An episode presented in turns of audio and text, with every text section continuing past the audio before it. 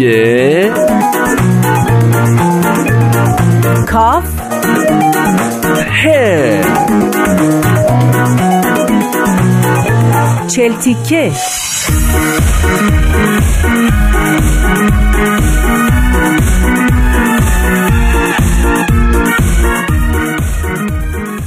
شنوندگان عزیز رادیو پیام دوست با درود. امیدوارم هفته خوبی رو گذرونده باشید. من رامان شکیب هستم و این برنامه چهل تیک است. بسیار خوش اومدید.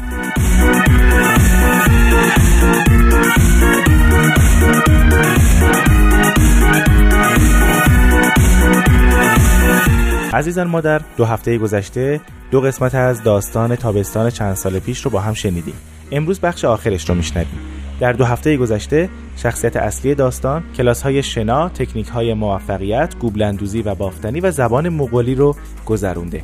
بریم ببینیم در این هفته که بخش آخر این داستان هم هست در چه کلاس هایی شرکت خواهد کرد. این داستان رو میشنویم با صدای سهراب مشکات.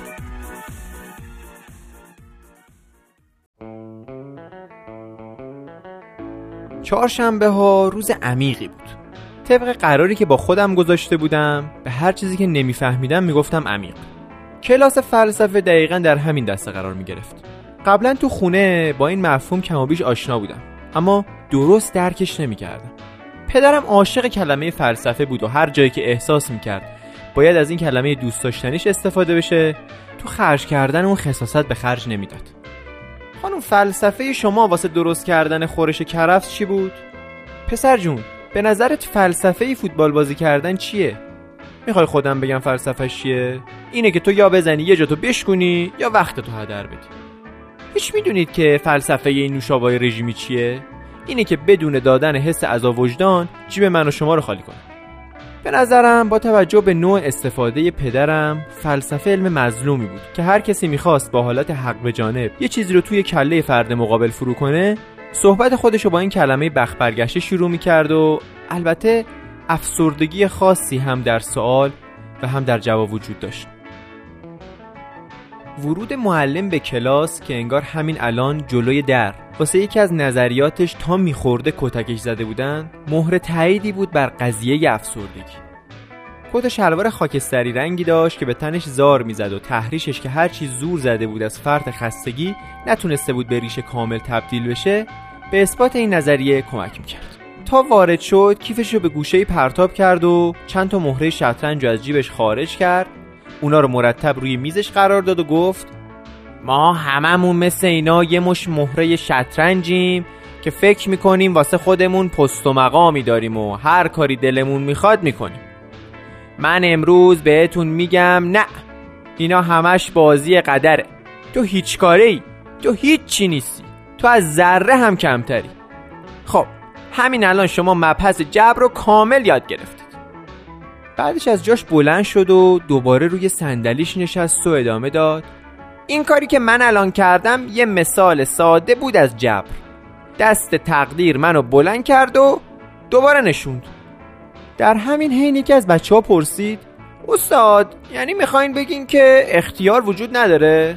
معلم هم در حالی که با تیپا شاگرد رو بیرون می‌کرد فریاد می‌کشید فقط دنبال جفسازی هستید. یه بار دیگه این کلمه رو بشنوم هر چی دیدید از چش خودتون دیدید. راستشو بخواید به نظرم حق داشت. با این میزان از بیحالی و خستگی فقط دست تقدیر بود که می‌تونست اون از صندلیش بلند کنه و اون چنا شیلنگ تخته بندازه. بعد از چند لحظه یکی دو تا نفس عمیق کشید. بعدش یه تخم مرغ از جیبش در آورد و محکم روی زمین کوبید. با انگشت به تخم مرغ فلک زده که با کف کلاس یکی شده بود اشاره کرد و گفت دیدید؟ شکست. به این هم میگن منطق. خب اینم از مبحث دوم که به طور جامع توضیح دادیم. با خودم می‌گفتم خب خدا رو شکر فلسفه اونقدرها هم عمیق نیست. جبر رو که خیلی شفاف یاد گرفتم. اختیارم که وجود نداره. منطقم که با یه آزمایش ساده درک کردم. سرعت کلاس واقعا منو تحت تاثیر قرار می‌داد. فرا انسانگرایی، ایدئالیسم، ساختارگرایی، پسا ساختارگرایی اگزیستانسیالیسم و آنارکوسوشیو مونوپولیسم و یکی پس از دیگری با یه مثال ساده میآموختیم و جلو می‌رفتیم. یه روز تو خونه تمام خونواده رو دور خودم جمع کردم تا نظریه اصالت حالو براشون توضیح بدم. اول به اونا گفتم که نظریه اصالت حال اعتقاد داره که گذشته و آینده مفاهیم تخیلی و وجود نداره تنها واقعیتی که وجود داره زمان حاله. یه گلدون از روی میز برداشتم و اونو محکم روی زمین کوبیدم. گلدون به هزار قسمت مساوی تقسیم شد. دستم رو به کمرم زدم و گفتم همانطور که عرض کرده بودم گذشته یک مفهوم تخیلی است و تنها چیزی که وجود دارد زمان حال است. در ادامه پدرم با توضیح نظریات پساگردنی پوپولیس و لگدیسم پراگماتیسم من را به بیرون خونه هدایت کرد تا تو فاصله شب تا صبح با مکتب ناتورالیسم آشنایی بیشتری پیدا کنم.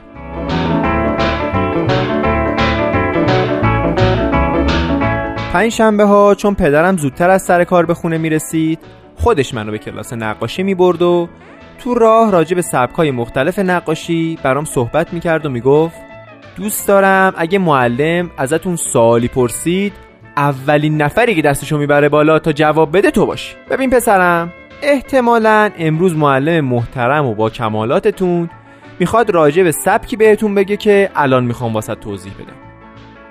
یه سبک هست به اسم دیمی. راست کار این بابا پیکاسو بوده. یعنی خدمتت عرض کنم که شما هر چی دور برت می‌بینی همینجوری رو هم رو هم می‌کشی. کاری هم نداری که مثلا چرا باید یه پنجره روی میز باشه یا یه فنجون رو سقف. هفته بعدش می‌گفت نمی‌دونم ولی حدس می‌زنم امروز خانم معلمتون طبق منطق باید واسهتون راجع به آبستره بگه. این سبک چیه؟ اینه که شما چند تا سطر رنگ و بر میداری و میریزی رو بوم. بعد اگه دیدی حال و حوصله داری با انگشتت یه ذره با هم قاطیشون می‌کنی. بعد چند تا دایره و دو سه تا درخت هم از توش در میاری. جالب بود. هر هفته بعد از این صحبت های پدرم به کلاس که می‌رسیدم خانم معلم دقیقا راجع به همین سبکا حرف می‌زد.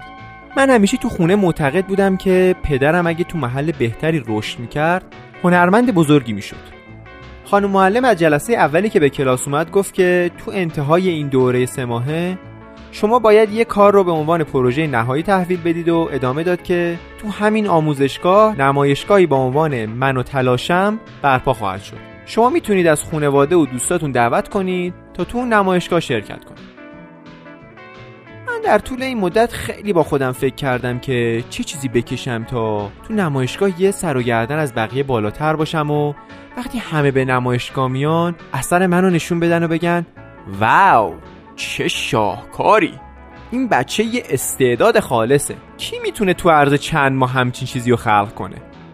حتی رویان به اینجا می‌رسید که تابلوم جهانی شده و قابل ارزش گذاری با دلار و یورو هم نیست. بعد از گذشت سه ماه و مطمئن شدن از اینکه شاهکاری تو کار نیست و جهانی شدن اثرم و باید از سرم بیرون کنم وقتی تنها چند روز به ارائه پروژه باقی مونده بود یه نقاشی کشیدم که هنوزم وقتی به اون فکر می‌کنم با خودم میگم چرا؟ یه خونه با پشت بوم مثلثی شکل که یه دودکش داشت و انگار تیکه پنبه های سیاه رنگی به عنوان دود از اون خارج می‌شد. خونه یه پنجره هم داشت که یه علامت به علاوه درست وسط اون بود. نزدیک خونه یه درخت کشیده بودم که برگا و شاخه های اون شکل ابر سبز رنگی میموند که چند تا دایره قرمز به عنوان سیب از اون آویزون بود. درخت و خونه روی خطوط سبز رنگ کوچیکی قرار داشتن که در ذهن خودم به اونا می‌گفتم چمن. بالای صفحه سه تا مثلث قهوه‌ای وجود داشت. اونا کوههایی بودن که نوکشون رو رنگ نکرده بودم تا برف روی قله ها رو تصویر کنم. ما بین این کوه چند دسته عدد هفت وجود داشت به عنوان پرنده های مهاجر. به خاطر دارم چون دلم می‌خواست من و تلاشم در روز نمایش نقاشی ها با هم خلوت کنیم صدای نمایشگاه و تو خونه و بین دوستام در نیاوردم. روز موعود که فرارسید تلاش احمقانم و یه جای پرتی تو سالن آموزشگاه گذاشتم که فقط اگه کسی می‌خواست بره انباری شاید اونو می‌دید. بعد از چند دقیقه گم و گور شدن یهو متوجه شدم که درست وسط نمایشگاه عده زیادی دور یه نفر جمع شدن و اون طرف در حالی که نقاشی منو وسط سالن آورده به اون اشاره می‌کنه و میگه این سبکی که شما تو این اثر مشاهده می‌کنید رئالیسم پساپوست نوکلاسیزم مدرن نام داره که هنرمند سعی می‌کنه به بشر امروزی نشون بده که آلودگی هوا تا چه میزان خطرناکه و حتی باعث میشه پرنده ها وزن خودشون رو از دست بدن و شبیه یه خط لاغر مردنی به زور خودشونو به مناطق خوش آب و هوایی مثل کوه ها برسونن. جمعه زهرا تایم آزاد و به نوعی بهشت گمشده من بعد از یک هفته کلاس رفتن بود. اما پدرم به همون چند ساعت هم نظر منفی داشت.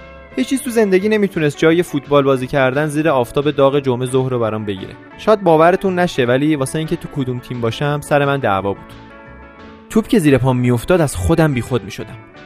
کوچه رو استادیومی فرض می‌کردم که جمعیت یک صدا اسام و صدا می‌زدن و از من پاتلای گل می‌خواستن. اولی که به سراغم میومد یه لایی مهمونش می‌کردم و بعدی و با یه دریبل زیدانی جا میذاشتم. نباید آدمای توی استادیوم از خودم ناامید می‌کردم حتی گزارشگر بازی رو تجسم می‌کردم که فریاد می‌زد عجب بازیکنیه چی کار داره می‌کنه؟ اون یه ستاره است.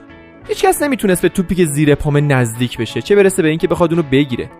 صدای نفسهای مدافع حریف و پشت گوشم حس می‌کردم. اگه دست از سرم برداره کنج دروازه رو هدف می‌گیرم و اگه فکر خطا کردن به سرش بزنه هم اخراج میشه و هم خودم می‌تونم پشت ضربه پنالتی وایسم. دریبل کردن دروازهبان برام مثل آب خوردنه.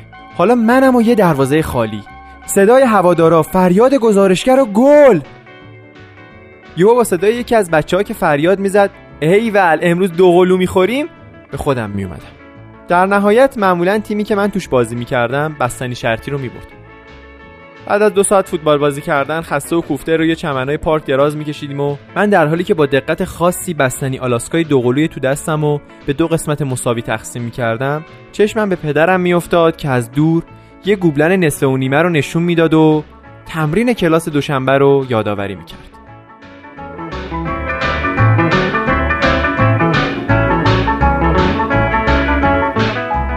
خب عزیزان بسیار از شما ممنونم که این داستان رو با ما شنیدید. امیدوارم از داستان تابستان چند سال پیش خوشتون اومده باشه. از سهراب مشکات هم بسیار ممنونم که در این سه هفته ما رو همراهی کرد. من رامان شکیب هستم و این برنامه چهل تیک است. تا هفته آینده خدا نگهدار.